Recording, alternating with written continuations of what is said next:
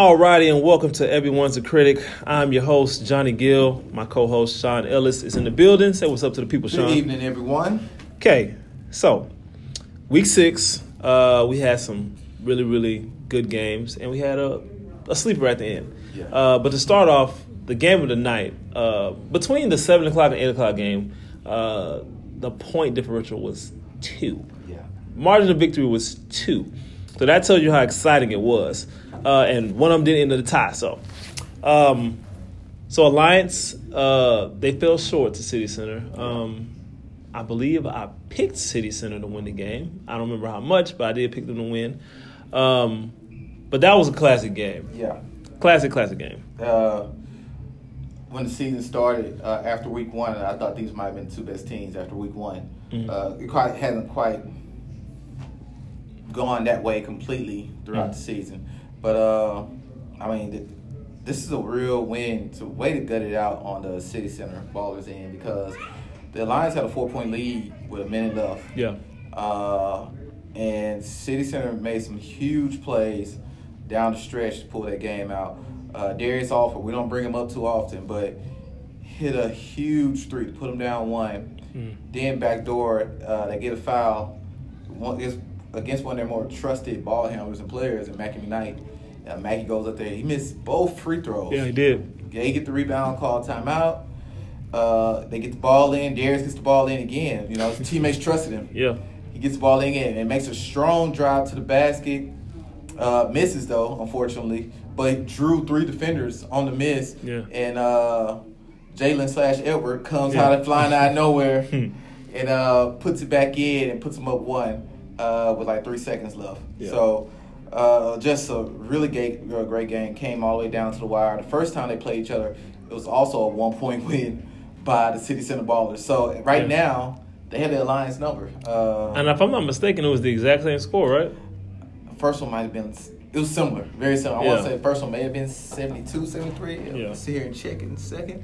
But it was came down to the wire, last-second bucket. And a game I think the Alliance probably kicking themselves for. Because it was a statement game for them as well. The exact same score. The exact same score. Wow. I knew it. Exact same score as the first time. Yeah. And like I said, it's a game the Alliance going to be kicking themselves. Probably both games because there were both games where it came down to free throw. They missed free throws in both games, and they end up losing. But shout out to City Center because they were missing one of their biggest pieces. One of the early season MVP candidates, Brandon, was out, and they still found a way to win that game. And a lot of it had to do with a guy that we don't bring up too often. He said that we don't give him any credit on the podcast. Yes. And we'll end up bringing him up here in a few. But big game by Emmanuel White, young twin. Yeah. Looks like during the season he's getting in shape, and he looks like he slimmed down a little bit. Yeah. And he looked quick as a cat out there. And he had some legit defenders on him. He had Brian on him. Had Mackie on him. Mackie's one of the best on-ball defenders in this league. Yeah, and you know, he was willing and dealing out there. And not to mention, when he gets that jump shot going, I mean, he's almost unguardable. Yeah. So, I mean, he literally put him on his shoulders through the first three quarters and absolutely was dominating the game. At one point, he hit 5 threes in a row. Yeah, yeah. I mean, he was on. And he let us know at the table, too. Yeah. You know, he ran over to the table and said, we don't give him any credit. And we act like he out here invincible. And you know what? First of all, shout out to Emmanuel, man, giving us all these views every week, listening to the podcast. That's what I'm talking about. My faithful listeners. Emmanuel, I appreciate it, man. I appreciate it. A lot of guys try to act like they don't listen, but, you know, they come in the gym with a little chip on their shoulder every week. So, for all you guys that's not listening, that's really listening, big shout out to you. But he had a monster game and pretty much kind of led them all the way to a victory there, and then they had some heroics at the end by multiple teammates. Good team win for them. Yeah, you know what, Emmanuel, not only did he have his best game of the season, he's been consistent for the most part of the season. He's averaging a little over 21 a game. Yeah.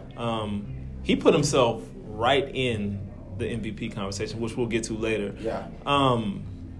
That was a crazy ending because then even when Alliance got the ball back and had another crack at it, Kobe had what looked to be the game winner. Yeah, because it looked good from where I was sitting. It did look real good.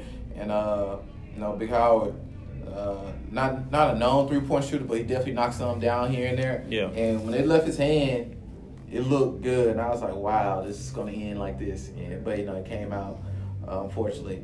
Nothing to be mad at, because I think the Alliance, as much turmoil that those guys have been in throughout the league this current season, it was a heck of a fight, and it showed us that they're not done yet.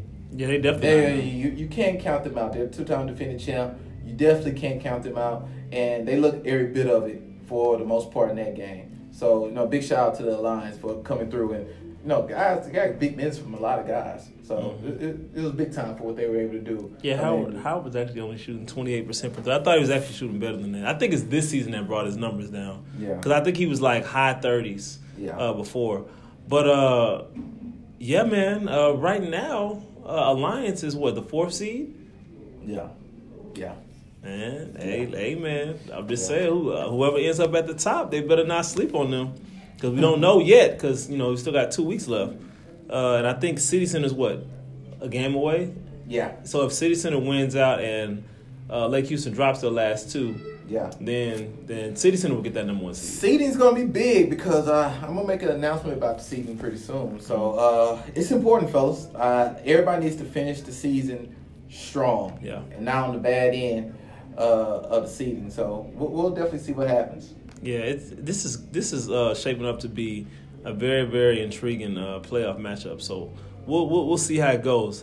Okay, the second game of the night, the Monstars versus the Bullets. Monstars continuing to put on a great display of defense. They haven't allowed 80 points in a while. Yeah, it's been a while. They lose though, 63-62. They lose back-to-back weeks by 1 point. The same way, missed the shot at the end. This time, Hunt had a good look at it, and he didn't even draw iron on that one. Yeah. I mean, God, no. They're there, man. Like, I don't know what to tell safe about you guys. I think you guys are playing your tail off. I think you've turned into I would have thought the Alliance would have been the best defensive team, but you guys turned into the best defensive team in the league. And it's unfortunate. Let me stop you right there, Sean. We have not turned ourselves into the best defensive team in the league, because if we did, we would win some games. Yeah. Let me tell you what the Monstars do. The Monstars slow the game down. Yeah. This is a running clock league. We foul a lot. Yeah. So when you foul, the clock is going to run. Yeah. Especially when they're shooting fouls. Yeah. If it's a dead ball foul, then the ball's going to go out of bounds. That takes what 10 seconds at the most? That's not really affecting the clock. But free throws, on average, take about 40 seconds. Yeah. Yeah. Just to get lined up, shoot the shot, get it back, referee talking, time is going. Yeah. Yeah. No telling how funny the bounce goes. It might go in, handshake, oh, thank you, yeah. Communication to the sideline, 40 seconds on average. Yeah. So every time we commit a shooting foul and they don't make it, that's 40 seconds. That's a whole, you can get a good 3 possessions in 40 seconds, easily. That's what we do. We're not a good defensive team, so please don't give us that credit. We're not. I'm sorry, we're not. Well, if that's not strategy, it's working for you guys, because you guys are, for the last few weeks, not even just the past 2 weeks, the last few weeks, you've been within a possession of winning games. Yeah. And you've been right there. And some key clutch scoring will help you guys out a lot. Just down stretch, I haven't found the guy that can finish a game for you yet. And that's unfortunate, man, because like I said, I think you guys are fighting hard.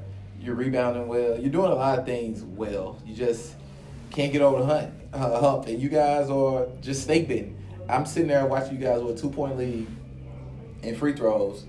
You missed your second, and I'm watching. First off, I don't know why you guys didn't stop the outlet. Your guy gets the outlet, and Smitty runs up the floor. I don't bring up Smitty's name too often, but we gotta give Smitty some credit. Smitty brings the ball up the floor and confidently pulls up and shoots a three. The ball slipped out of his hand. You know that, right? He was not supposed to make that. The ball slipped out of his hand. If he shot it the way he wanted to shoot it, he would have missed the shot. The ball slipped out of his hand, because I heard him. He's like, dang. And it went in. That just shows you how hard luck has been all season. And look, I'm going to try to give you more credit than that, Smitty. You confidently went up there. No, Sean. For three. It slipped out of his hand. I saw it. I literally saw it. Because he shot one earlier in the game. He shot it with conviction, and it looked good. Like, the whole way, it actually looked good. That one slipped out because the way his shot is, he has a quick release. Mm-hmm. So as he tried to shoot it, the ball literally slipped out of his hand. Yeah. And of course he makes it. 8 seconds left, just like last week. Ugh. Bad free throw line alignment last week. Loses you guys the game. This week, you had the right alignment at the free throw line, but nobody gets back on defense. And so he makes an outlet pass to Smitty. He's dribbling the ball to the floor with 8 seconds left. I'm like, there's no way he's going to make this. It's not one of their better three-point shooters. So he's no way he's going to make it. I thought it was a terrible decision for him to shoot it. Yeah, I did too. I was like, why not get a layup? I was thinking that. Yeah. Get you a layup. It's 2-on-1. Get you a layup. He pulls up, shoots a three, and drains it. Kev said it slipped out your hand. It did. And I'm just sitting there thinking, oh, wait, time out. Let's not forget something. That was not a three. Can we address that? Sean, in your opinion, was that a three-pointer? I'm just riding with referees, man. No, I'm not even. Listen, our season, it is what it is. But you got to be honest, that was not a three. It was close, man. First of all, he bobbled the ball. Then it slipped out of his hand. So when he got set, his feet were behind the three-point line. But then he bobbled the ball, he slipped, and he steps forward when he shoots. Yeah, he does. So when he gathered control of the ball, it still slipped out of his hand, but he had control of it. His foot was in front of the line. Clearly, clear as day, in front of the line. Everybody saw it. And when he made it, I was like, well, good thing that wasn't a three. Then all of a sudden, I see I see Carl's hands go over. Like, oh, my God. Are y'all serious? Yeah, you guys are snake bitten, man. It just is what it is. You don't find too many teams that just lose back-to-back games like that by one coming down the stretch. It just doesn't happen, ever. And so, I mean, you got good minutes and good time. I'm sitting there looking at you got good minutes from everybody. I think everybody played a role. They did well with their role. It's just couldn't get the stop you needed at the end. It was 8 seconds left. This definitely locks you guys into coming in last place in the league with that loss. Yeah. And unfortunate. But with that being said, I don't think you guys are an easy game either. I don't look at you guys as a team that's like, oh, we playing the Monstars this week? It's easy. I think if you're going out with that mentality, you might end up losing. I think to how well you guys have played the last couple weeks. Yeah. So I wouldn't suggest anybody over these last couple weeks do that. Yeah, it's not the wisest thing to do. Yeah, it's not the wisest thing to do. But it definitely, seeding-wise, I think you guys have a bye coming up, next week, if I'm not mistaken. Yeah. The last week of the season, you guys have a bye. So, I mean, it's tough, man. It's going to be tough. But with all that being said, I was just excited to have. Yeah, week 8 we don't play. Yeah. This is our last one. Yeah. I was definitely excited to see you guys come out there and compete and play at that high level that you guys were able to play at. Yeah. Okay. The last game of the night, Lake Houston Live versus the Bullets. Snoozer. Yeah, it was definitely a snoozer. Lake Houston Live took care of business.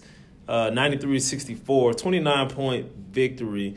It just seems like Lake Houston is catching all the breaks. Yeah. Doesn't it seem like that? Because not to take anything away from them, because they've been playing awesome. Like, for the majority of the season, they've definitely played awesome. But like a team like the Bullets, Dante doesn't show up. Catch him on a back-to-back. Austin doesn't show up. Yeah. And then the week that they played City Center, their team doesn't really show up. Yeah. So it's like it's not – I don't think it's helpful for Lake Houston because they're not getting a real test. You know what I'm saying? And especially at this point in the season, you want to get tested heading into the playoffs so you'll be, more battle-tested. But I don't know, man. I mean, like I said, you got players on that team that think I discredit them and, I'm not giving them that credit. Oh, we getting lucky. I'm just telling you the truth.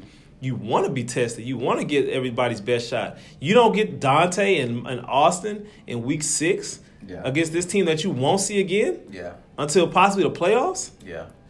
But they can only play who comes out there, who steps in front of them. So they are catching all the breaks. Yeah. And to their credit, you only can play who's in front of you. And to their credit, when they play teams like that, they've blown them out. They've blown them out. It's not. It hasn't been close. Yeah. So they do what they're supposed to do. They do exactly what they're supposed to do. And that says a lot about your team's focus a lot of times, too. Yeah. Because you can't come out there unfocused and like, not ready to play. It's like, oh, this is the team that showed up. Okay, we ain't got to play. Yeah, I mean, look at the Warriors the other night against the Rockets. Yeah. You know? So, I mean, it was definitely... We have a visitor come in. Cliff just walked in the room, interrupting us real quick. Come on, Cliff. Just come on, sit down since you want to come interrupt the podcast. Yeah. Y'all handle that, man. Y'all do that. We just finished talking about y'all, too, man. Y'all 1-point loss, man. Yeah. It was big time. I don't even want to hear it, bro. You see, I don't even doubt nobody else, bro. I walk right out after 2 weeks in a row, bro. Yeah, same way. I can't handle that. Nerves too bad. Yeah. But, yeah, man, Lake Houston Live, man, they definitely come in, they take care of their business. Yeah. You know, and you can't knock a team like that. Like I said, the Warriors walked in against the Rockets the other night. No James Harden. Yeah. And they came out. They had their full squad, too. And they had their full squad. They had Steph, Clay, Draymond, Boogie. Yeah. Durant. They had everybody. Yeah, they even had all the bench guys, you know, which is weird. And, you know, Jordan Bell, and, they had the whole squad. And Chris Paul dominated. He dominated. He looked like Chris Paul. Yeah. You know? The, like, vintage Chris Paul. Yeah, he looked like Chris Paul. You know, so I don't know if that's because he's finally healthy and he looks like that, or was that just a vintage game? I think it might have been both because, I mean, without James Harden on the floor, it allows the Rockets to use their – you know, their team. Yeah. And it just shows you how good we can be if Harden gets off that ISO ball. Yeah. But he's not going to do that. I know. And, you know, but not to get into the Rockets we're talking about Ultimate Hoops. Right. But, again, you know, they look a lot because they actually ran some offense in the fourth quarter instead of just – and that's why D'Antoni's system is great. Yeah, like – but, you know, like I said, and I think on his end, coaching-wise, he needs to call plays sometimes and stop letting Chris and James call plays every single time. Chris does seem to do a decent job. But he calls D'Antoni's plays. Yeah. You know, James calls – I don't like James calling his own number. No, like, you know. His play is pick and roll with Capella, throw the lob or ISO or kick it to the corner. That's his whole offense. That's not – I'm sorry. D'Antoni's more innovative than that. Yeah. And so That's their deal. But getting back to Ultimate Hoops, I mean, they're getting all the breaks. But, I mean, look, the Bullets got to show up to play. And I'm starting to see a pattern with the Bullets. And I'm not going to call out anybody in particular. But the Bullets don't win big games. No. They win games, but they don't win big games. Ooh, Larry. Yeah, I know. God, I knew he ran out of gas. I didn't know he shot that bad. I really didn't. Yeah, he was god awful. I didn't realize he shot that many shots. I didn't either. It didn't seem like it. But yeah, he was god awful. Well, we attribute that to dead legs. Yeah, you know, whatever. Yeah, but again, the Bullets do not win big games, and as talented of a squad they are from top to bottom, they don't win big games. And until they start winning big games, I can only put so much stock in them. So, can they finally get a win against a quality team? You know, they got City Center, right? Yeah. So it'll be a big game. I want to see them win a big game for a change, because they never win one. Counting for a couple seasons now, I can't remember. I can remember them winning one big game, playoffs, and I was in the playoffs. You know, but you know Dante was an absolute monster. You know? So again, let's see the Bullets win a big game against a quality team, and let's see who they really are. Or are they what they've been showing us? Yeah. All right, let's move on to our next topic. All right, so our next topic, top performance. The vote is in, and it is Daniel Hatch. I mean, you know, you could always go with the guy who had the highest PPR, but that's kind of lazy. I think you got to go with the eye test. And the eye test, to me, actually coincided with the guy with the highest PPR this week, and that was actually Daniel. Daniel finished with 38.8 PPR, 32 points, 13 rebounds, 2 assists, and a steal. And he shot 14 for 20 from the field. Eesh. Downhill Danny, I mean, maybe finally he's starting to get the respect, I think. Not from us, guys. We always knew Danny was a baller. Yeah. But I think from the rest of the league, I think people are starting to see it now. Yeah. Like, this dude's a problem. He is. He's a tough matchup, and he's steady. No matter who he's matched up against, whether it's Howard, whether it's Brandon he's pretty consistently putting up these similar type of numbers, and we gotta respect him. You guys gotta respect him. I think he does have respect of the league now. Doesn't say much. Yeah. You know, has a smile on his face much of the time too. Yeah. He'll tap you on the butt after you hit him hard. You know, but he'll go out there and still put 30 on your head. Yeah. You know, downhill Danny. He gets busy. He does. So you gotta respect him. And I think he leads the league in PPR actually. He's been a monster, man. He's been an absolute monster. I mean, listen, if you want to lead any Ultimate Hoops league in PPR, this is what you got to do. You got to. First of all, you got to get double doubles, and you have to be super efficient. Can't turn the ball over, and you have to play defense. Yep. He does all three, or all four, whatever many I just listed. I mean, dude is a monster. Yeah. And Shelby, quiet as kept. He had a triple double. Yeah, had a triple double. A quiet triple double. And let's be honest with you, he dominated the game. I won't give him this much credit, but it was very John Stockton-like. Yeah, he wasn't even looking to score. No, it was just very. He just controlled the game, similar to what you'll see a great point guard do, like a Chris Paul or John Stockton, Isaiah Thomas, where Jason Kidd, where Jason Kidd have these. He used to mess up his triple double sometimes because he'll have 9 points, 15 rebounds, and 15 assists. Realize he didn't score. Oh, damn, I got to score again. Yeah, I got to score again. Yeah, it's like. So, yeah, I mean, he had a very similar type game where he's rebounding, he's defending, he's an absolute matchup problem, he's drawing in defenses, and then he's dropping the ball off. Like, he dominated the game without – when you talk about somebody dominating the game using Ultimate Hoops, and you thinking they had 35, 40-point game or something like that. Mm-hmm. No, he dominated the game. I think Mackie had one last year, too, where I think Mackie had a 20-20 game, I think. Yeah, 20-20. 20 points, 20 assists. I think, those guys. And he wasn't trying to score. He wasn't trying. He literally was not trying to score. Yeah, and those guys. I think he led the team to score. When you could dominate the game without scoring or trying to score, I mean that's big time. So, big shout out to Shelby for what he was able to go out there and do. Yeah, I mean just a big win overall for them. And so shout out to Daniel, Player of the Week. And I'm sure that will not be his best performance. Let's move on to our next topic.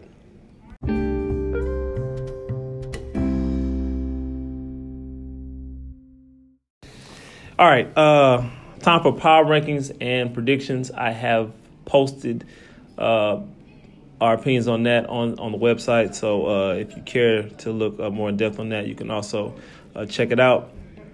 So power rankings this week. We're going to start from the bottom to the top. The Monstars are at the bottom. Number 5, the Monstars have to be careful because, like I said, there's only been one other team in the Houston area that went winless, and it's tough. I mean, that team was bad. Yeah. I believe the Monstars could have beat that team by a good 10 or 15 points. Yeah. Only because we slowed the game down and not play. Now, the Monstars, when we were scoring, was that last season? We scored 100-something points? Yeah, I was scoring a bunch of points, couldn't get stopped. If we were playing like that, I believe we could blow them out. Yeah. Because their problem is like our problem. We can't score, so they slow the game down. So, but you don't want to be a part of history in that way. So you got to have some pride. It's the last game of the season. We're not playing week 8. We're not playing. So, I mean, it's just a matter of how you want to go out. You want to go out winless or you want to go out with some pride. Just go out with a team that at least got one win for the season. Yeah. So I have them 5. I of course, I got to agree with you. Again, good enough to win the game. Yeah. No doubt. This is their last week to try to win that one game. And they have the Lake Houston Live. Undefeated. And we are undefeated. And winless. How the world of basketball works sometimes, if you're going to try to do it, why not do it against the best? Yeah. Yeah, why not? Why not do it against the best? So we got the matchup against a legit Lake Houston Live team that has who are coming off pretty much a 30-point win last week against a team that's we would consider a quality team in the Bullets. Mm-hmm. And I would say I would give them credit, and I think they're going to give Lake Houston a good game. Yeah. Now, they're still the fifth seed. They're still number 5. They're out of there. They're not very good right now. This is their last week to try to get over that hump. But I think they can do it. Yeah, strangely, as good as defense that we played, we're still ranked last in points allowed. This is crazy. I mean, defensively, this is a good season, obviously, for defense. We're giving up 77 points a game. That's not a lot. Yeah. And then you have Alliance giving up 76. You have the Bullets giving up 73. Wow. You have City Center Ballers. They're giving up 73 as well. And then Lake Houston Live is giving up 69.8, so about 70. So no team is giving up over 80 points a game. Yeah, no team giving up 80 points. And I think the top team right now is Lake Houston. They're only scoring 87 a game. I'm not saying only, but they're scoring 87 a game. Yeah. Wow, that margin of victories. Ridiculous. By 17, 18 points. Plus minus ridiculous. Right now, they look like they're dominating the league right now. Yeah. I mean, just flat out, they straight up look like they're dominating the league. So. And they're ranked first in 5 out of 6 categories. Yeah. They're dominating the league right now. Who's going to beat them? Not to mention, they got, to their luck, they come back, and they got a 6'7" guy on their team that who comes in, he's throwing down everything. Yeah. They're going to be a tough out. Now, they still have a point to prove because. So, wait, the youngster, that's the one you was talking about? Yeah. Oh. Yeah. Oh, man, he was beating everything, too. Yeah. He had 5 blocks. Yeah, he had 5 blocks. He had, like, 5 dunks. He just, and you know what? I like him because he's, like, locked in, too. He's, like, he doesn't really show a lot of emotion, but he's very disciplined defensively. Yeah, I mean, this is our new guy. Dang, he's sick. Yeah, he is 6'7". For sure. Yeah, he's legit 6'7". He's for sure. I mean, you know, Big Quincy. Yeah. Trammell. New guy on their team. Yeah. So they not only are they good, they might have just gotten better. Yeah. That's more, added more defense. Yeah, I mean, they're going to be a tough out, man. They're going to be a tough out. And everybody's going to step their game up. Mm. Now, with all that being said, they got to prove it in the playoffs. Yeah. They have yet to kind of completely get over their hump and prove it in the playoffs. Yeah. So we'll see what happens, man. Okay. So my fourth team in the power rankings is going to be Alliance.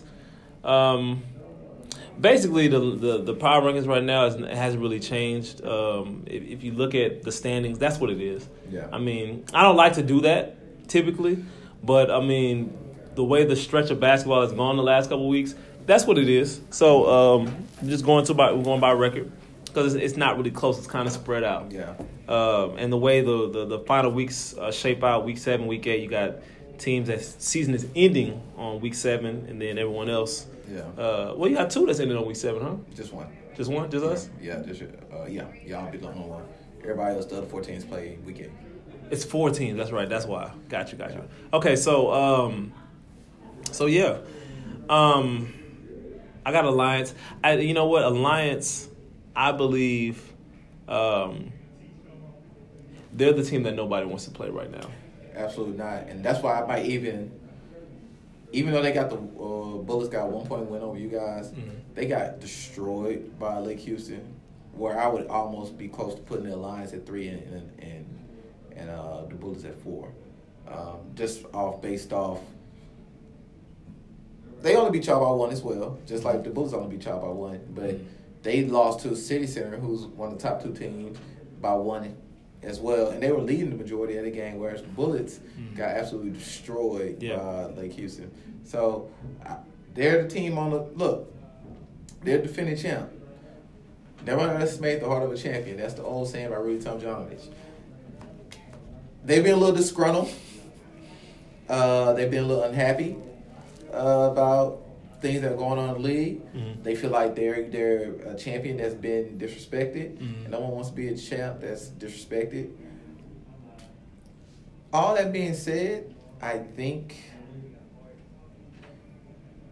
like you said, they're not a team you want to play. I think they will come to that. They'll turn it up a little bit in the playoffs. And we've seen that playoff intensity. Mm. It turns up. Games, where there were 30, 25, 30-point blowouts. In the playoffs, those are five-point games. Yeah. So a battle-tested team like that, I don't think anybody really wants to be part of that. Yeah. So we'll see, man. They're going to be a tough out. They're scary. I got to pose a question real quick. Uh-oh. So let's say the seeding is what it is right now. Right. 1, 4, 2, 3.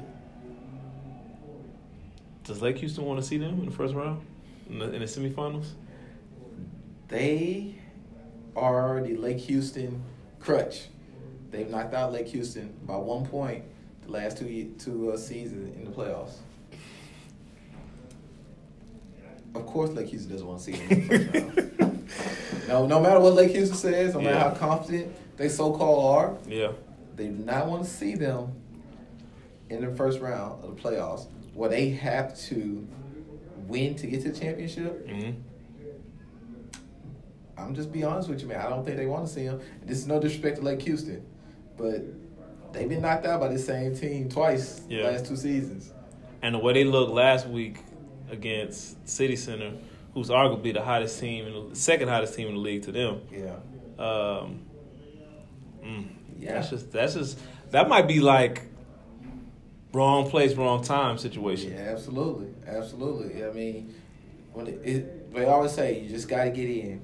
When you get in, it's a whole new season. Yeah, and like I said, Alliance right now is playing with house money.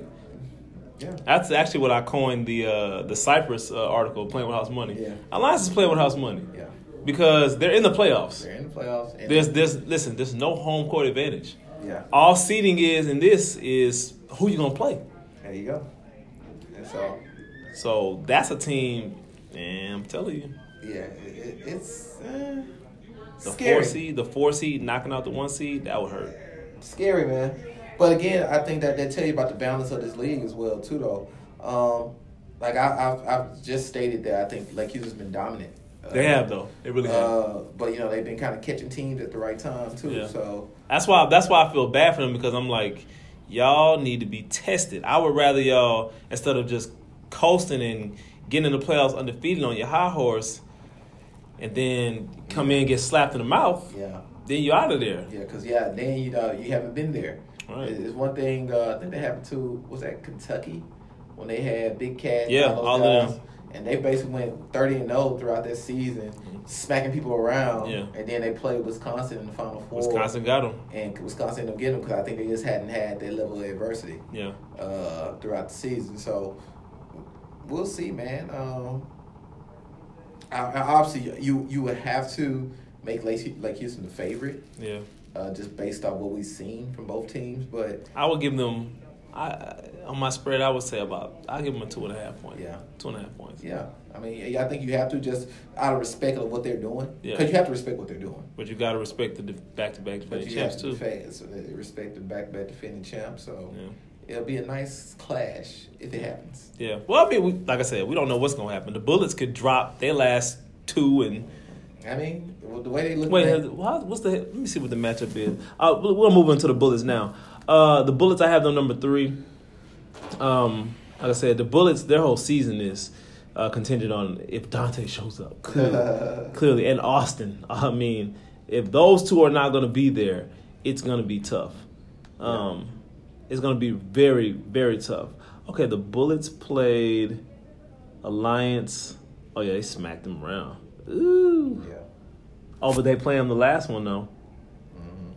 They play them at the last game of the season. So if they split, what do we do, margin of victory? We'll definitely. If they're going to split, we'll definitely probably go margin of victory. And then we'll go. That means they'd have to win by 25. It's possible. Look, the way they played last week, you just gotta look. You gotta win, and look, the Bullets don't have it easy. They got City Center this week. That's gonna be tough. And that's gonna be tough. And then they backdoor and have Alliance the week after that, who we were speaking pretty highly of. Yeah. So this is Alliance coming off a bye week, so that they'll be well rested. They'll be fresh. And they know they need to win that game. Yeah. And so you might be playing an angry Alliance team. So. But then again, I mean, we say that, but maybe Alliance doesn't want to win. Maybe they want to lose. Maybe they want to play that number one team. Yeah, you know, look, they have that number in the playoffs. You never know. You know, they have that number in the playoffs. Not saying that they ducking City Center, because they're not ducking City Center, because those games have been epic. Yeah, they're not ducking them. It's not like they've been dominated by City Center. It's been 1-point wins each time. Yeah. So they're not ducking City Center, but maybe, just maybe they might want that. They might want that undefeated monster. They might want them. So we'll see. Yeah. Okay. Number two, I have City Center. I got City Center number two. City Center, as we mentioned, probably the second hottest team in the league, and arguably the hottest team in the league if we're speaking in terms of them having their full team. They have not lost with their full cast of characters. No, not at all. And I mean, they're tough, man, and they're going to continue to be tough. And look, can't nobody check Edward. I mean, Emmanuel. And, Emmanuel, then Brandon as well. You got Emmanuel and Brandon. Then you got Jalen / Edward out there. They create some terrible matchups for teams, and they don't need to overlook the Bullets this week. But that Week 8 game may be for the number one seed against Lake Houston. So that'll be a huge game going into the last game, a game that I really want to see. Actually. Yeah, if the Monstars are able to beat Lake Houston, and then City Center is able to beat the Bullets, then the last week is going to be going to determine if they're number one or number two. Yeah, it'd be crucial. Yeah. It'd definitely be crucial. So, yeah, I can't believe it. I'm actually excited about these last 2 weeks. Me too. I mean, the gauntlet season is over. We finally got through the gauntlet season. Some bumps and bruises through that. Everybody doesn't like the gauntlet, but, you know, it tests you. Everybody had the experiences. Everybody had the experience, and you're tested. So, big time. And now, you know, you're playing guys head-to-head, one-on-one. We'll see what happens. And definitely going with our number one team, as you've spoken of. Yeah. Lake Houston Live. Definitely number one for the power rankings. I mean, if you look at their numbers, they look dominant. They look dominant, and they will, I think, continue to look dominant probably this week. So they're going to beat the crap out of the Monstars? The Monstars need to win. The Monstars need to win badly. Yeah. But, I mean, if we're going by numbers, if we're going by what we've seen, I mean, Lake Houston. Yeah, eyes don't lie, man. You know, Lake Houston probably takes it. Yeah. And we'll see, man. I think more so for them, they just need to play well. I think sometimes you get caught up in who's on the schedule, and you kind of, it takes you away from what you're doing well. Yeah. And so more than anything else, I think they need to play well. I think they need to make sure Cody's playing well going into the playoffs. Make sure Anthony's on track going into the playoffs. Mm-hmm. Make sure DJ's still gelling with the team well. Mm-hmm. Then they got the new big fella in. But make sure he's gelling. Keep forgetting about him. Yeah, you know. So he's a problem. So I think more than anything else, I think when you play teams like that. What about Eddie? Is Eddie gonna come back this week? I'm assuming so. He's missed 2 weeks now, so I'm assuming he'll be back this week. So we'll see. Lake Houston, definitely my number one. This is their best season since last season, 6-0. Their best start in franchise history. They've never started 6-0. The second best start for any team in Champions League history. Next to New Era, they start off 8-0. Yeah. They also have a crack at history. If they were able to run the table in the regular season and win their first playoff game matchup, they would break the record previously held by New Era and set a new record for 9 straight. And the best, I believe, you can – well, no, it depends on how many teams there are, because the playoffs can go – it can go 3-4 weeks depending on how many teams it is. Yeah. If you have a big league, then you could probably get 11-12 wins in a season, depending on that. But I like this team, man. I mean, you know, they got some great pieces. It just like you said, if with all that talent, is it all going to gel together when it matters in the playoffs? Can they seize the moment this time and don't have any hiccups in the later stages of the game? Because that's what's been their Achilles heel the last couple of seasons. Absolutely, and. I can just remember Duke driving to the basket, dropping off the sweat, and putting them out in the summer, come back in the fall, them missing that three at the end, being down one, with the ball rolled, it hit every piece of the rim. Almost won the championship right there. Yeah, and hit every piece of the rim and decided to come out. So I don't know if they're feeling any pressure. It doesn't look like it. Yeah. But, I mean, there is some pressure there. You know, you don't want to be known as a team that can't win the big one or that's a choke. Yeah. You know? And so they're kind of in that position, and I think they want to definitely get over that hump. Okay. So we have predictions. I do want to go over those quickly before we move on to the next segment. So City Center Ballers versus the Bullets. I do not have my predictions in front of me. So with that being said, we're going to move on to our next segment so I can be completely accurate. There you go. All right. Alrighty, so my predictions. City Center Ballers versus the Bullets. I believe that this game is going to be close. I believe, of course, this all depends on if Dante shows up. Everything's always depending on if he shows up. Speaking of Dante, I'm looking at him right now. There you go. Here's the man. He's always around, except for at the game. Right, we need you here. But right now, the way, even if Dante was to come back, you know, he hasn't been back in a while. So I don't know if the chemistry is going to all the way be there because they're not going to be used to smart passes coming their way, right. High IQ being on the floor. I believe that plays a factor. And I'm going to give the edge to City Center. I say City Center wins by 3. I'm going to say 84-81.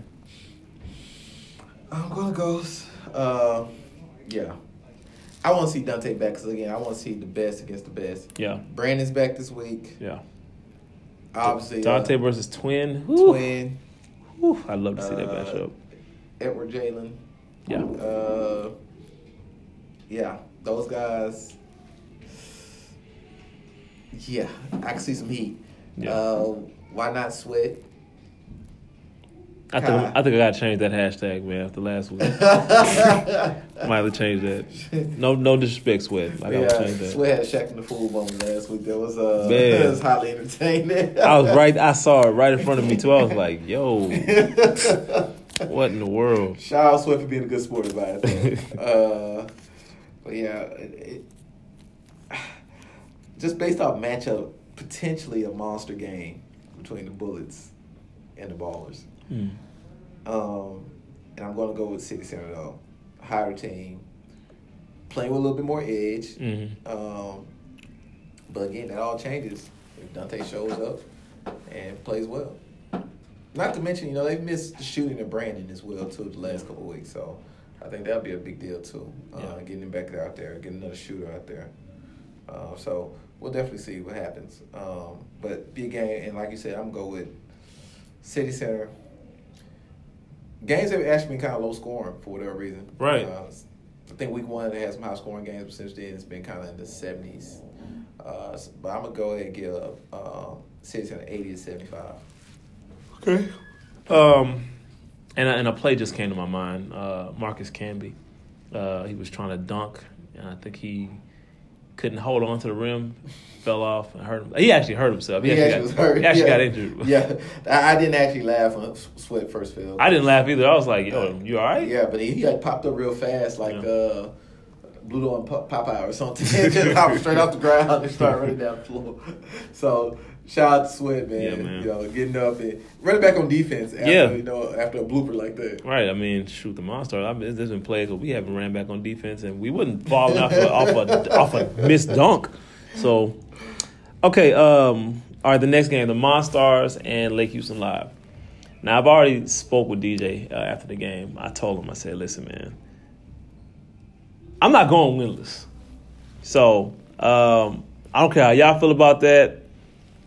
Really doesn't bother me. I'm putting it out there. We're going to win next week.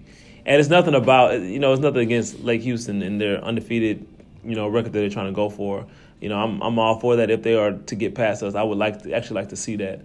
To see someone go 8-0 again, that'd be great. That'd be great for the league. But our record is at stake here. Yeah. We have a chance of setting history as well, not in a good way. So I'm going Monstars. I say we win, not super comfortably, but I think we win. I'm gonna say 76-70. Yeah. I know you know better than to pick us again, because you said you said after you picked us last time and we didn't come through, but you was almost right. Yeah, you was almost right. I'm gonna put it like this: there's history on both sides of this. Mm-hmm. There's obvious history, recent history that shows that you guys aren't good enough to win, beat mm-hmm. this team, and that the Lake Houston is good enough to beat anybody, mm-hmm. which your records show. You guys are 0-7, mm-hmm. Lake Houston 6-0. But there's also long-term history that doesn't have anybody going undefeated in the Champions League, and someone takes an L. At some point. At some point. Sooner or later. Sooner or later. And I'll be honest with you, I don't remember anybody not getting a win in the Champions League either. Right. Over this history too. So even as bad as we were last season. Yeah. And the year before. And so if I'm going based off the long-term history or the short-term history, I'm going to try to say the long-term history. I'm going to say you guys are not going to go without a win. Right. And I'm going to say that Lake Houston is going to take an L at some point. It may not be this week. It could be next week. But I'm going to just stick with the long-term history of the league and say you guys get a win and they take their first L, because nobody goes undefeated and no one goes without a win. No one goes winless. That's true. You know, like I said, in the short term, history is showing that those guys are 6-0 and been dominant, and you guys are 0-7 and haven't played well. Had some moments, but unable to finish. But like I said, I'm going to go with the long-term history of the league. It might be lightning in the bottle. I don't believe we're an 0-8 team, though. I just don't. Yeah. You guys are not an 0-8 team. I think you guys go play, no disrespect to anybody, but one of those leagues in Arizona, you guys will get a win. Right. If not multiple wins. Oh, absolutely. I know which one you're talking about. Yeah, absolutely. But I'm no disrespect to that league. I don't care who's listening. I'll tell you right now. But, you know, and I think in other leagues in the past, too, I think even around the Houston area, you guys wouldn't be going whatever. I think it's just very competitive. Yeah, it is very competitive. Cypress League, there are two teams. Yeah. Cypress Elite and Free Agents. We'll be both of them. Yeah. For sure. For sure. See? So I have no doubt, especially with if we bring Hunt in there. Yeah. Oh man, stop it. Shout out to Cypress, by the way. I love them though, but they got some good. They got the other two teams though, yeah. Free and Grim Reapers. Yeah. I don't think we can beat them. Yeah. I don't think we can beat them. They're good. Yeah. Yeah. Yeah. But those other two teams, nah. Yeah. I'm sorry. You guys are going to be on a bad part of history, but I don't think that necessarily shows how bad you guys are. I think it's just been a very competitive league. We have a ton of new players and newcomers that have come in and they've contributed and look good. And X will be back next week. So, well, this week. Yeah, he's back this week. So I'm gonna say I'll never pick you guys again, but I'm getting caught up in the moment here. I'm gonna go with the history saying that no one's gone undefeated. Well, New Era went undefeated last season, but they took an L in the first round of playoffs. Playoffs count. Yeah. So. I'm saying that they're going to take that L and you guys will get their first dub. Okay. We'll see. All right. Let's move on to our next segment. All right. Time for our top matchups of the week. So City Center Ballers will be playing the Bullets. I have a couple. The first one that comes to mind for me is Emmanuel and Dante, if he's coming. That will be the most interesting matchup of the night right there. Dante is a solid defender. Emmanuel is gotten lightning quick. Yeah. I don't know where that's come from. Well, actually, I do. He kind of shed a little light on us for it. He's been training with Rashard Lewis. So, I mean, he trained with an NBA pro. I could see, you know. Yeah. He's going to get you right. So, yeah, that's where Emmanuel, it's definitely been showed. It's transferred right over to the league. I'm just trying to imagine that, because Emmanuel can finish at the rim. Dante is extremely strong. And Emmanuel is a dead-eye shooter. Dante is extremely smart. Yeah. It's just, man. It's an exciting matchup, man. It is. two of the better players in all the league, probably in all the Ultimate Hoops Houston, period. Mm-hmm. And they're going toe-to-toe, head-to-head. Kind of gets the juices flowing, man. It actually makes you – you really want to see what happens. Emmanuel was dominant last week against two very good defenders in Mackie and Brian, and seeing him go up against Dante, who's smart, crafty, and, I mean, he's been unguardable for the last three seasons here at Champions location. So I don't see anybody stopping Dante, but I don't see anybody stopping Twin either. So it's going to be very interesting, to say the least, and what's going to happen, and see who's going to be the more dominant player coming out of all this. So it's a wait and see. I'm ready for it. Yeah. I want to see it. Yeah.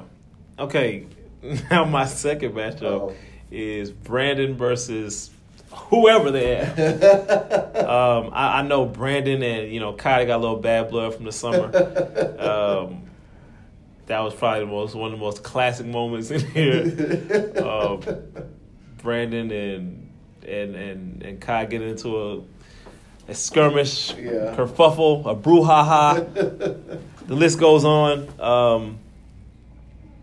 But then you also have Bryce. Bryce a little bit more. He's I think he's more athletic and more big enough for the challenge. Because Bryce can get off the ground easy too. Yeah. So. I think Bryce is a little bit more. Can be physical and, like I say, athletically, he could probably handle Brandon. A little bit better. But I will say this about the Bullets: they got a lot of guys throw at him. They got Bryce, they got Kai, they got Sweat. So they have a lot of guys you can throw at Brandon and maybe even wear him down. We've never seen him worn down, but no, he doesn't get worn. He's a machine. He's like the Terminator out there. But he's. They have a lot of bodies to throw at him, so it might be more of that a triangle of bodies to throw at Brandon to see if they can slow the big fella down. But, like I said before, he missed his last couple of weeks. He's on the MVP pace. So let's see if he can kind of regain that form against a very formidable front court. Yeah. Okay. Now the last game of the night will be the Monstars on Lake Houston Live. There's actually quite a few that you could choose from. You can pretty much pick your litter on this one. So for starters. Heck, I got it written down right here. So, Daniel. I mean, Daniel's a matchup problem. Yeah, he's just. Period. He's a problem. So, I don't know who's going to match up with him. I guess Cliff. Cliff is smart enough, but Cliff has to be disciplined enough to actually get back every single time because Daniel likes to run. Yeah. He likes to run, and he's downhill Daniel. That's what he is. You wouldn't think it, but He loves to run. And when he gets to going downhill and running the floor, he's being unstoppable. He's a problem, man. Yeah. That might be downhill Danny the problem. That may need to add that to his name. He's the problem. He's definitely been a problem. Okay, Shelby and Andrew. That's going to be tough, too. Yeah. I think that's the most exciting matchup, those two. Two long, athletic guys. Shelby, not so much high flying. He plays, kind of below the rim. He can dunk. I mean, I've seen him dunk. Yeah. But he plays more below the rim, more finesse game. But Andrew's a high flyer. He can jump out the gym. He hasn't really been dunking that much this season. But in the summertime, he was flying. Yeah, he was. Yeah. It's going to be length and athletic physicality. I like that matchup. I would put it like this: if he can't contain Shelby, you guys have no shot. Yeah, just plain and simple. I think it's just it has to be a level of containment. It has to kind of be, I think they're kind of similar in size and build, but he has to be able to. He can't go back and forth with them. They don't need to be even in that way. Mm-hmm. But he needs to kind of take Shelby away from what Lake Houston does, So we'll definitely see what happens with Mr. Hunt, but he has to contain Shelby and still be able to get his and do what he does. So we'll see what happens. Okay, Anthony and Marquise. I think that's going to be interesting in a number of ways. Marquise has been known to draw a foul here and there. Now, Anthony, also one of the highest IQs in this league. Absolutely. Off the charts as IQ goes. You have to stay disciplined on Anthony. You have to be glued in at all times. He will burn you from the three-point line. And if you run too hard at him on the closeout, he'll slip by, he'll sneak by you, and then he's not necessarily looking to score when he's going to the basket. He's looking for the open man, but he can score. He can get a floater here and there. He can get an easy lay-in, but he's looking to make that assist right there, right off of breaking down the defense. Marquise has to be up to the challenge on that one. Absolutely. That's a tough matchup because he can literally burn you in a quick hard. He can get put up 15 in 5 shots. That means he makes 5 threes in a row. Yeah. So I remember him specifically, I'll say in the semifinal in the fall league, them losing Anthony in transition and then losing Anthony running the baseline and him draining 3 threes in a row, boom, boom, boom, game over. Yeah, I specifically remember that. I also remember him playing the Bullets earlier this season. Same situation. Yeah. Kind of lose him, don't know where he is, then all of a sudden, boom, boom, game over. He burns you and puts the game away with big threes at the end of games and just off you being undisciplined and not finding them. Yeah. And I don't know how you don't find him. He's 6'6", 6'7", over 200 plus pounds. And guys tend to leave him and find him, and he's just known. I could just see him just spotting up for a three in a close game and burning you guys. That'll be huge. That'll be huge. Just make sure you can find him and keep a body on him. Yeah. Okay. All right. The last matchup of the night. This is the rematch. This is DJ and X. Now, I don't know if X is going to be guarding DJ. Yeah. But from my understanding, DJ's supposed to guard him. Mm. That's from my understanding. Mm. Now, the last time, clearly X got the best of him. Yeah. They won the game. Granted, they won the game. But X hit him up for 37. Yeah. Probably X's best game of the season. Yeah, easily his best game of the season. I think he had 37. He almost had close to a triple-double that game, too? Yeah, it was close. He was flirting with it. Yeah. Now, also, DJ has been outspoken for the second time on the interview. He said he's not going to do any talking. He said he's just going to go out there and play. That in itself is talking. Yeah. He said he doesn't want to entertain that matchup, but he's going to go out and play. Can't help himself. He can't help himself. Yeah, it is what it is. I believe that that's kind of playing with fire because X listens to the podcast. X, I don't believe he feeds into the nonsense, the one-on-one matchups. X just goes out there and play ball. He gonna play his game. So if it was beef, he didn't know about it. X is going to play regardless. He's not changing his game. Yeah. Now if DJ entertains that matchup, that could be I don't believe that. First of all, they got too many good players on Lake Houston. I don't believe Anthony would allow that for him to make it personal and get into a matchup war with X. I don't care if you make 2 shots in a row. You got to play sound basketball. He's not going for that. I know for a fact Anthony's not going for that. I just think it's a little dangerous to do that, especially against the Monstars who've been playing well the last couple of weeks. You give them some confidence in this game. They get up in this game. You might not be able to come back from them because, like you say, the Monstars slow the game down. Yeah, absolutely. And big shot making for X. It's been so-so this season, but he's capable. Still averaging 22. He's still averaging 22 a game. He's a very capable scorer. Like I said, I don't think X even knew last time that he was in the marquee matchup and was getting busy. Yeah. So And I think DJ has revenge on his mind. I think he knows that X maybe gotten the best of him because we told him that. Yeah, we told him. And so I think he definitely has a point to prove. I also told him he's not a defender. He also told him he's not a defender. So add a little more chip on that shoulder of his going in because he feels like he needs to be respected, which I don't have a problem with. Yeah.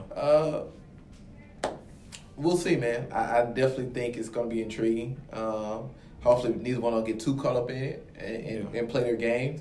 But it definitely could result in some definite fireworks. Yeah. So I'm excited to see it. Like I said, I'm excited to see this week in general, man. I think it's two legit matchups that can definitely be some fireworks. Yeah, we'll see. Hopefully nothing too dangerous. Okay, let's move on to our next topic.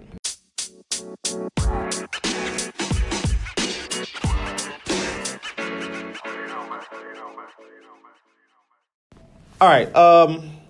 Now, for our next topic, we have the MVP conversation. This will be our alternate topic that we'll talk about. I have my MVP race down to three players currently. Now, there's 2 weeks left, so anything can change. Yeah. But currently constructed, I have these three players. I have Downhill Daniel, who leads the league in PPR. Mm. I have Shelby, who is having, quiet as kept, one of his better seasons, efficient-wise. I think he's he might be top in field goal percentage in the league, if I'm not mistaken. I could double-check on that. And then third, no longer to be disrespected, Mr. Emmanuel White. Yeah. Those are my three. Yeah. Yeah, those guys have been the most consistent guys. Been here, played every game, and showed out. I think Emmanuel is a late bloomer. I think he kind of just jumped into the MVP conversation with his performance last week. Had a big situation playing defending champs. They go out there and dominate their game the way he did against two premier defenders. Mm-hmm. I definitely think he put himself into the conversation. Shelby and Danny have been steady throughout and looked amazing throughout. And those have been our top guys. Dark Horse, I definitely probably have put the big fella Brandon right there as a dark horse candidate going into these last 2 weeks. I mean, if he has two monster games against two quality teams these last 2 weeks, he'll be back in there. Yeah, he'll be right back in it. So, yeah, we're definitely looking forward to these final 2 weeks and see who kind of gets pushed over the top going forward. It'll be big, two big games. Yeah. Yeah, there's really not really much I got to expound on that.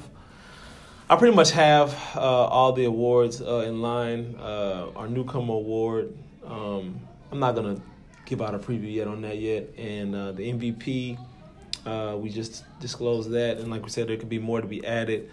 Defensive MVP, I'm gonna keep that under wraps. And most improved, I'm gonna keep that under wraps as well. So, all right. Those are my MVP picks. Anybody disagrees with that, feel free to comment. If you feel like I'm snubbing you, feel free to comment in the comment section. Let's move on to our last topic of the night. All right, our last topic of the night, our movie review. This one's going to be a goodie. We're going to go with a classic film, Above the Rim. Yes, sir. Now, Above the Rim is always been a fan favorite. It's definitely been one of my favorite. It's filled with so many great actors. Starting with, let's address the biggest star in the movie. I'd say the biggest star is Tupac. Yeah, definitely. And well, I don't say it was a coming out party for him because he had Juice before that, and Juice, he was amazing on Juice. But I mean, the guy can really act, man. He stole the show many times. I think. I think his versatility as an actor, it was shown just the fact that how he was a very charming, good guy to start the movie off and became the main antagonist by the end of the movie. He's a villain. Yeah, he's a villain. So I think the way you kind of jump from protagonist to antagonist it says a lot about you. It's like a wrestler having a heel turn, you know, being a good guy to a bad guy, which he kind of did similar to doing Juice. But definitely stole the show probably throughout the movie. Some of the bigger parts of the movie.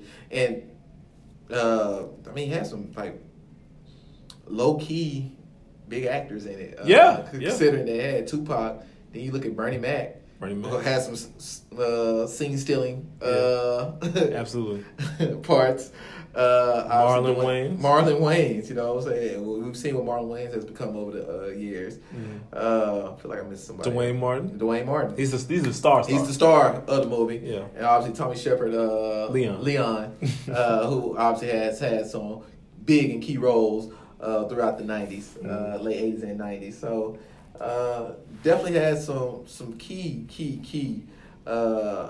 people in their cast, and it was a great movie. Yeah, I always notice too. The guy who played Montrose, the white guy that Kyle kind of matches up against, who's so composed. Eric Neese. Yeah, that's Eric Neese, and it's funny. That's the guy. I think people didn't know that was the guy off the original Real World.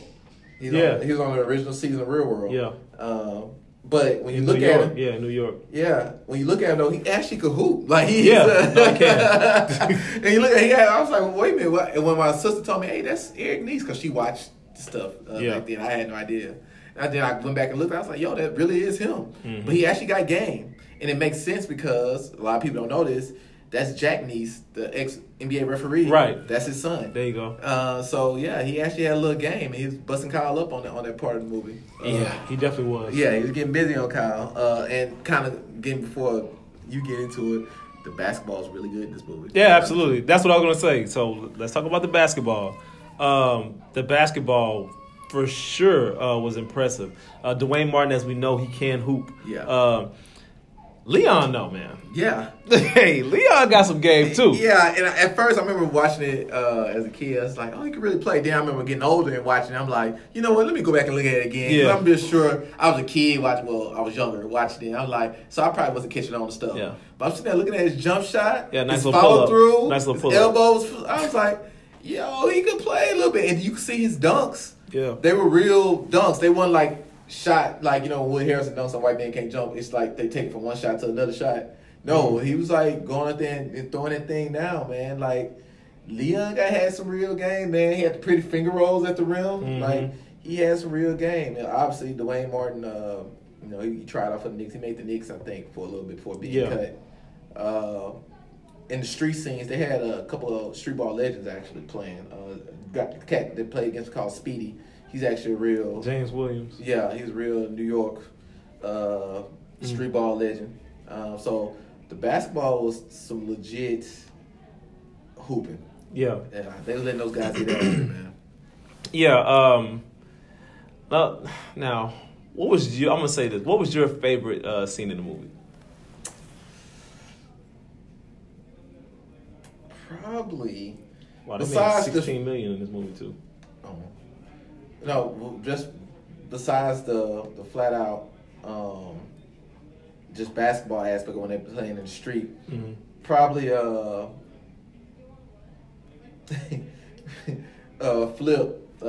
Bernie Mac, him playing Kyle one-on-one. Yeah. One-on-one.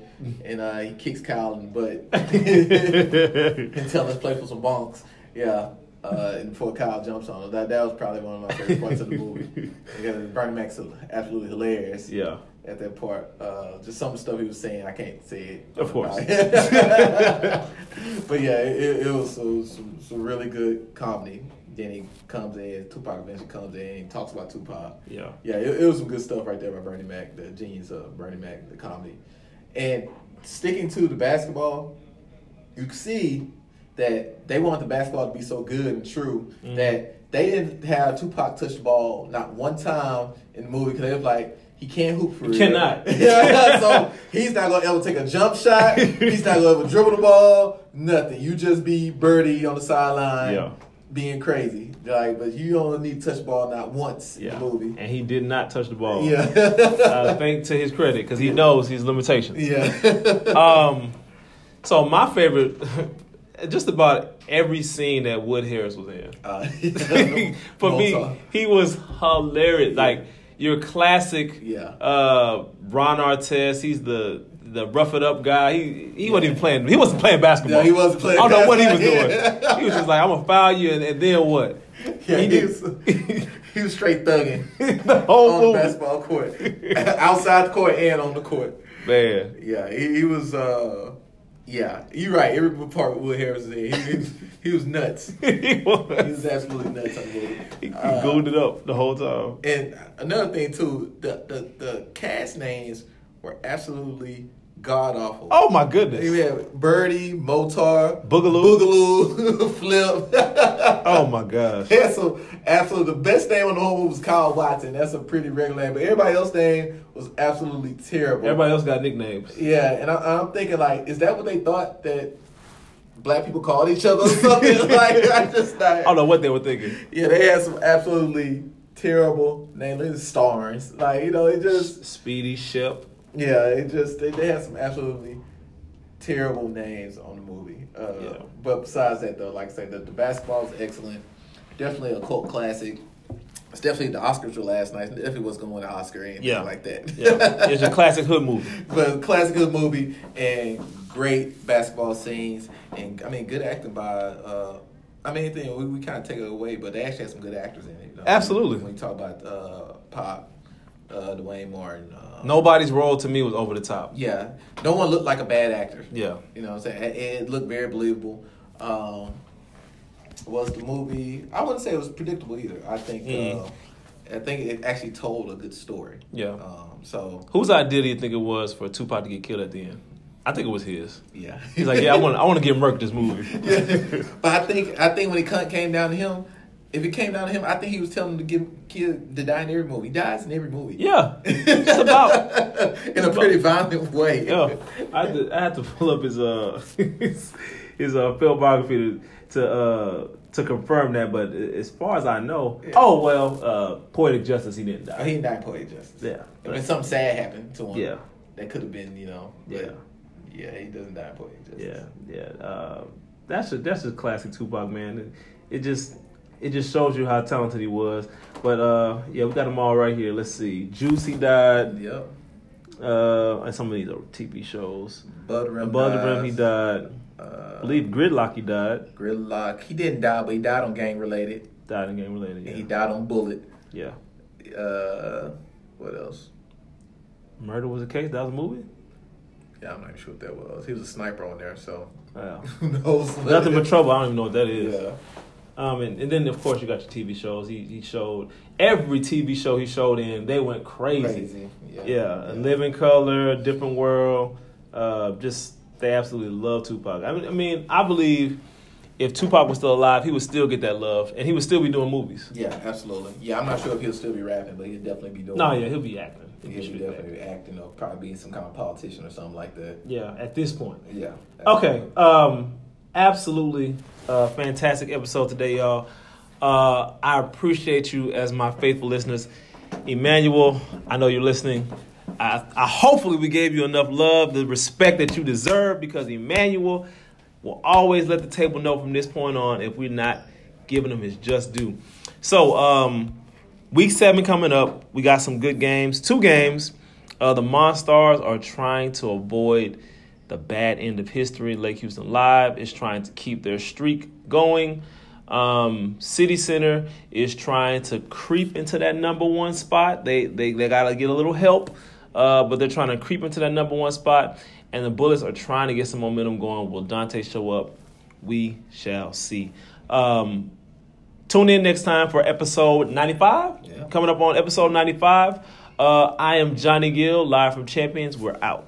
Yeah.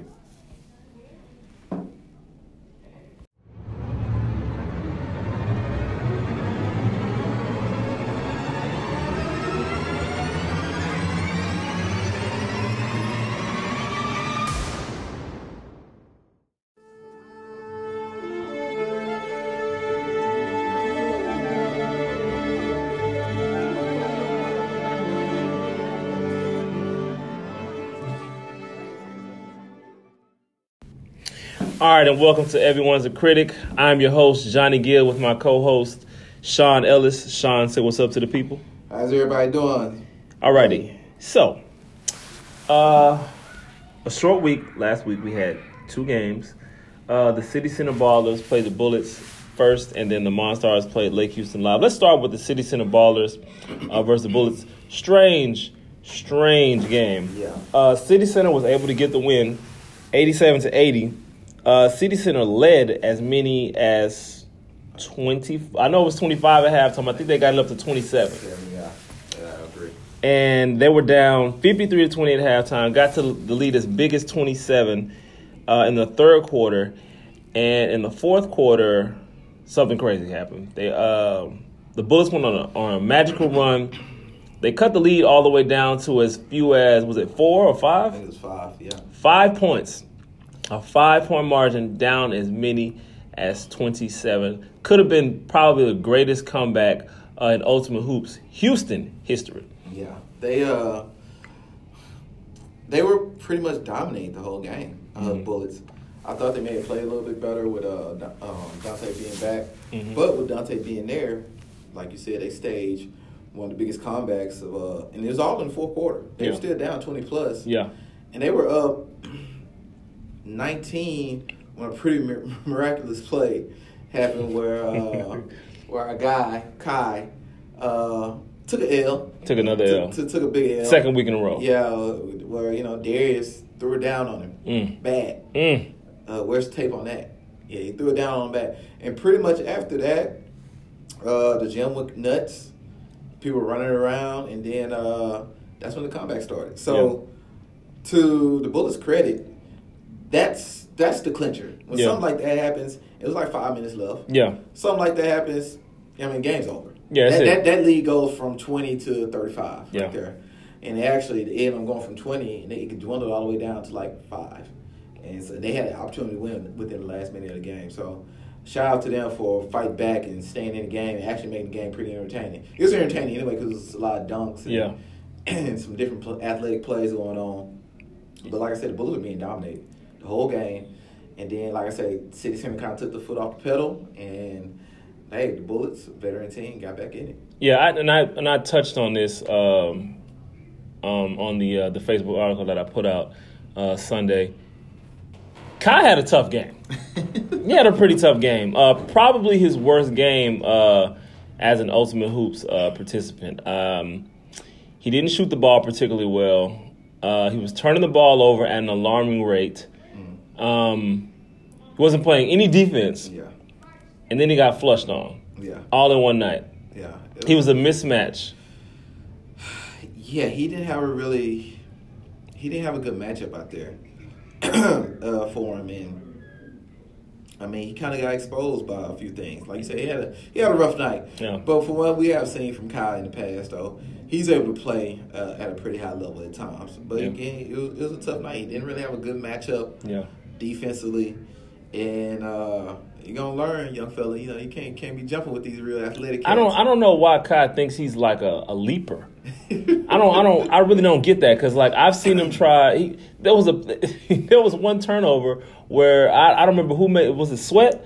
Somebody had a layup and then he tried to go in and dunk the ball in, even though it was already going in, and then it was a basket interference call. Yeah, he took some points away from him. We call that being young and dumb. He just young, and you kind of had a that Superman mentality where you just feel like you can do everything and bad things don't happen to you. Yeah. But you'll learn quick, and like I said, it's more of a learning experience for him. To his credit, besides him checking out as soon as he got jammed on. Yes. To his credit, he got back in the game and he actually played decent, and they hurt his team after that. Made some clutch free throws. Made some big free throws. And like I say, he helped them get back into that game. Yeah. But definitely one of his rougher games for 3.5 quarters. Yeah. And not to pile on, but he also did get dunked on the week before. Yeah. Just young fellas learn. Okay, so City Center, they moved to 6-1. They have the second best record. Now they have a grudge match.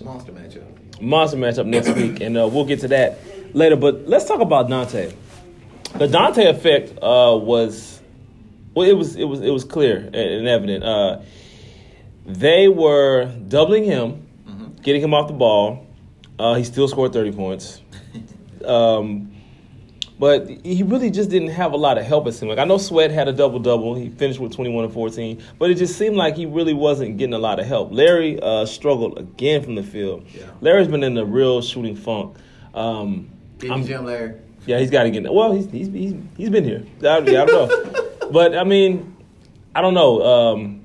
This happens with shooters, though. They have those stretches, a game, two, sometimes three games. Clay Thompson had it. Yeah. But you saw he shook that off. Yeah. So, not saying he's Clay Thompson, but, you know, shooters shoot, whether they're shooting the ball poorly or they're red hot. So, I'm sure that the percentages, they'll even out, and Larry, he'll find his touch again. But a couple bad weeks for Larry. But they have to do a better job of supporting Dante. 50 points combined for the rest of the team. Yeah. I mean, even looking at this, the unfortunate part of all that is I think a lot. I'm looking at the stats. You know, they say this about a lot of guys. They say about Russell Westbrook, even a little bit of LeBron now. Unfortunately, where they kind of get these empty stats. Yeah. But the stat line looks good, but LeBron gets a lot of empty stats. What effect did it really have on the game?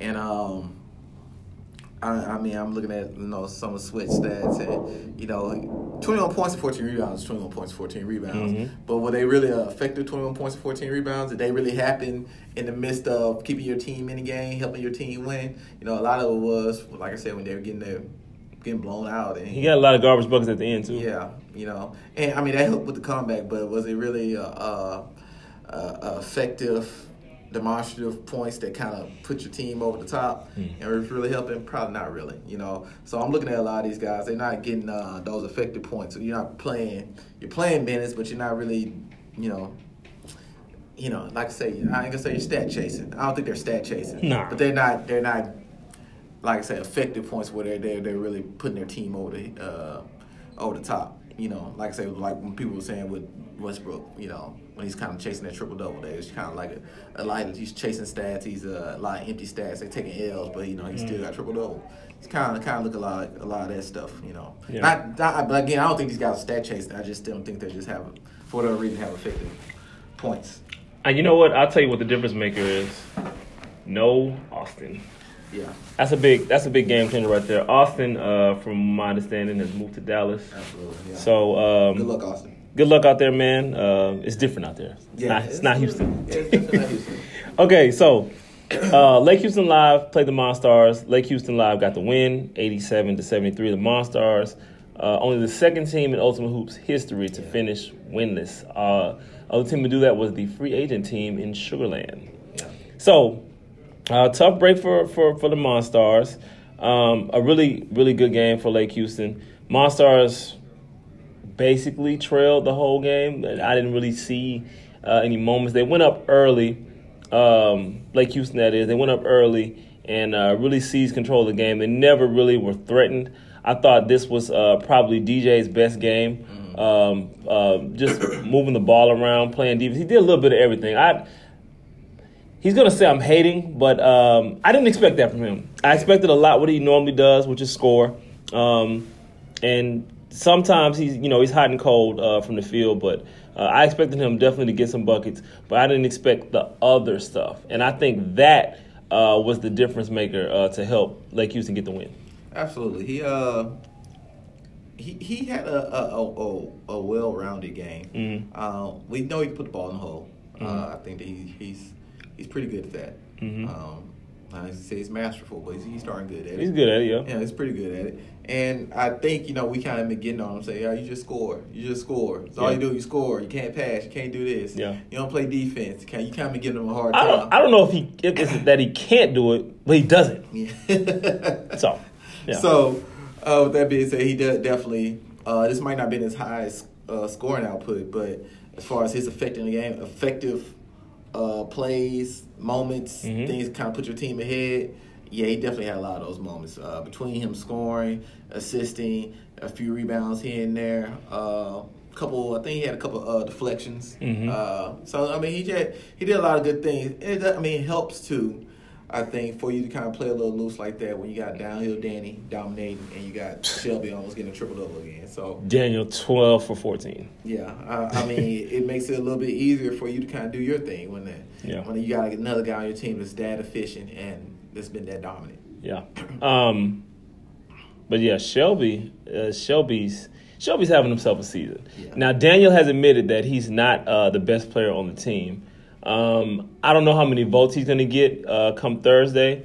I think that'll be interesting. But the thing that I like about our voting system, and we did it in the summer. I dropped the ball in the winter. Yeah. Well, I'm not going to drop it this time. Make sure, print my papers out. I'm putting them away in the car. Make sure we have them. I'm going to put them in the car tomorrow just to make sure that they're there. You can't stuff the ballots on this one, fellas. Yeah. It's going to be a paper count. You get to vote one time, mm-hmm. and we get to keep the numbers, so we'll know what everyone thinks. So there's no going on Facebook, voting for yourself more than once. There's no creating 20 accounts and voting for yourself. There's none of that. There's only the paper. We need to know what your contemporaries think of you. So, I think DJ put himself back on the ballot as well. So I'm gonna have 5 candidates for MVP. I got 3 off of their team. I got Shelby. I got Daniel. I got DJ. I have Emmanuel, twin. Emmanuel White, and who was the other one? I'm missing somebody. It was one more. 3 off of Lake Houston. 3 off Lake Houston. Got 2 off of Ballers. Nobody from Bullets. Nobody from Monstars. City Center, Alliance? Was it Big Brandon? Nobody from Alliance? Either. No, Brandon kind of fell off. He ain't been here in a while. He missed 2 weeks. Maybe it's just those 40. I could have sworn it was 2 off of City Center. Well, don't worry, fellas. We're going to look it up after this break. Yeah. Okay, let's move on to our next topic.